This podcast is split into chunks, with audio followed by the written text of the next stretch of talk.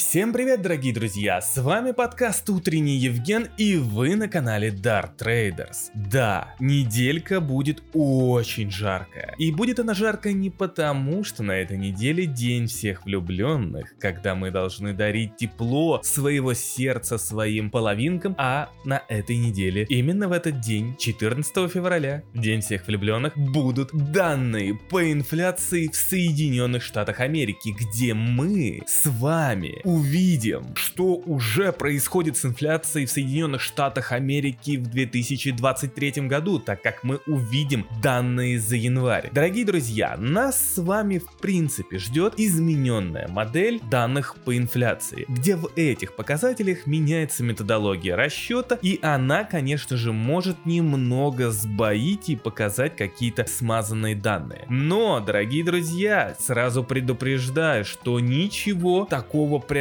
супер позитивного ждать не стоит. Скорее всего, мы с вами увидим замедление падения инфляции или замедление замедления инфляции. Вот смотрите, мы ждем, что инфляция в Соединенных Штатах Америки продолжит замедляться быстрыми темпами или хотя бы темпами, которыми она замедлялась ранее. Если мы с вами, например, ждали, что инфляция в Соединенных Штатах будет примерно замедляться темпами 0,5-0,6, я имею в виду сейчас годовая инфляция, то консенсус прогноз уже понизился. Инфляция за декабрь 2022 года была в Соединенных Штатах годовая 6,5%. Сейчас консенсус прогноз 6,2%. Но мы с вами из-за изменения методологии подсчета общей годовой инфляции, мы с вами даже стараемся как-то больше не смотреть именно, ну, в смысле не ориентируемся на общий годовой, а мы с вами будем смотреть прирост ежемесячной инфляции, так как там обещают просто фурор, который как раз таки и может обвалить рынки. Уровень прироста инфляции ежемесячной в декабре был плюс 0,1%, а консенсус прогноз на январь 0,4%. Некоторые аналитики даже считают, что 0,4% в качестве консенсус прогноза заниженный, так как в Соединенных Штатах Америки в январе росло что? Для самых самых внимательных, кто слушал Евгена. Правильно, молодцы. Топливо. Топливо в Соединенных Штатах Америки за январь подскочило, и причем подскочило на полдоллара, где-то в район 3,5 доллара за галлон. Здесь мы с вами видим рост проинфляционных факторов в Соединенных Штатах Америки. И если мы с вами увидим, что инфляция в США замедляется более медленными темпами, то есть если мы с вами увидим как раз таки, что вот, да, там общая инфляция инфляция с 6,5 снизилась до 6,2 или до 6,3, а ежемесячная будет даже 0,4-0,5 плюс 0,4-0,5, даже в рамках ожидания, это негатив.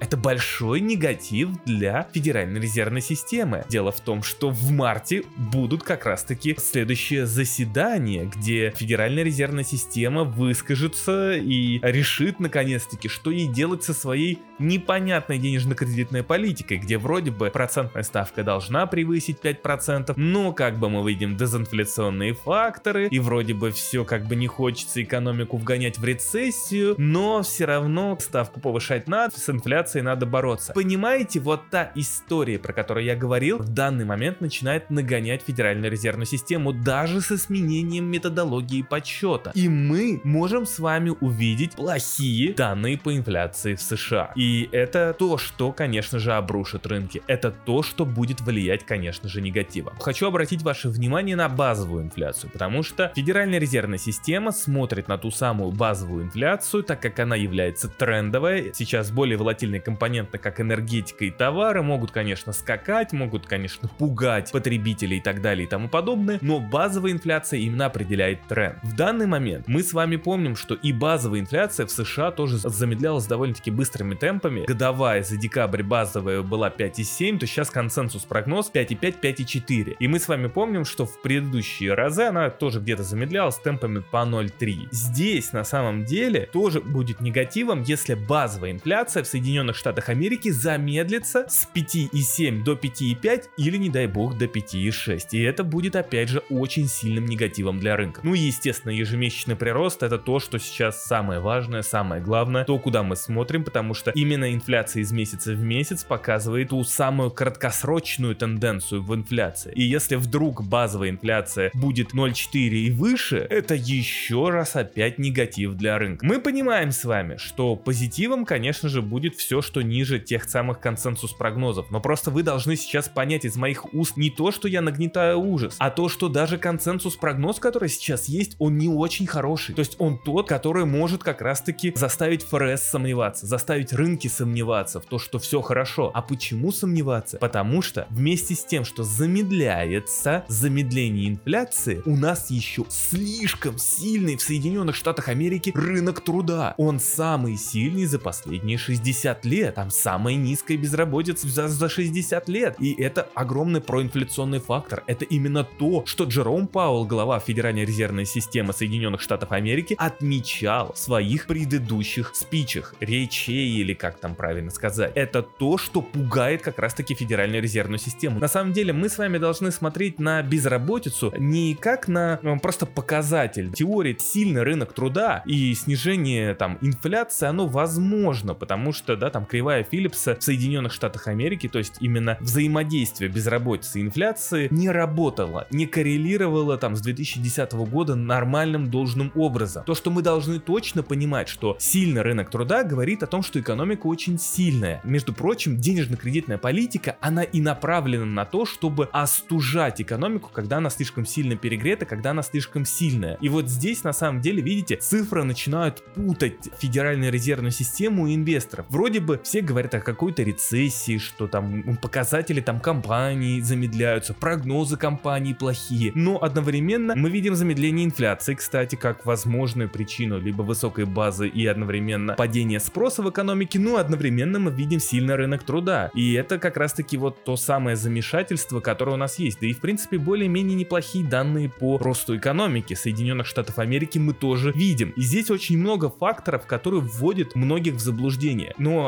факт в том, что инфляция в США все еще 6%, выше 6%. И предполагается, что вот видим мы уже из консенсус прогнозов, что замедление, замедление инфляции замедляется. И это негатив, потому что таким образом ставку надо будет поднимать еще выше и мягкой посадкой тут не отделаться. Придется вгонять экономику в рецессию. И вот это как раз таки самая большая опасность для рынков. Поэтому Евгений сохраняет свои медвежьи прогнозы, и он просто понимает в данный момент, как устроены макроэкономические тенденции. Дело в том, что я не то что упрямо жду, когда сработают мои идеи. Нет, дорогие друзья, я готов менять свое мнение в зависимости от ситуации. Я не играю в провидцев или еще в кого-то. Я просто не вижу сейчас точек хода. Я вижу наоборот точки выхода и все. Если макроэкономические данные изменятся завтра, послезавтра полностью, то естественно я скажу так, ребята, все поменялось, потому что так-то так-то данные такие, такие, такие. То есть я буду полным упрямцем и идиотом, если я буду просто тупо следовать тому, что я считаю, что рынки упадут. Нет, дорогие друзья, просто у нас, видите, есть тенденция с высокой инфляцией, высокой ставкой и очень низкой безработицей, что говорит о том, что невозможно рынкам расти дальше, просто потому что тогда будет расти инфляция, а значит конечный потребитель в США будет страдать, чего, между прочим, никто не допустит. В последнем опросе, который провели в Соединенных Штатах Америки, показать, что 50% респондентов описывают свое личное финансовое положение как худшее, чем год назад. Это самый высокий показатель именно вот этих вот плохих настроений с 2009 года. И этому всему виной инфляция. Дорогие друзья, инфляция, понимаете, рост стоимости жизни это не просто какой-то спад ВВП. Здесь напрямую человек работает, трудится,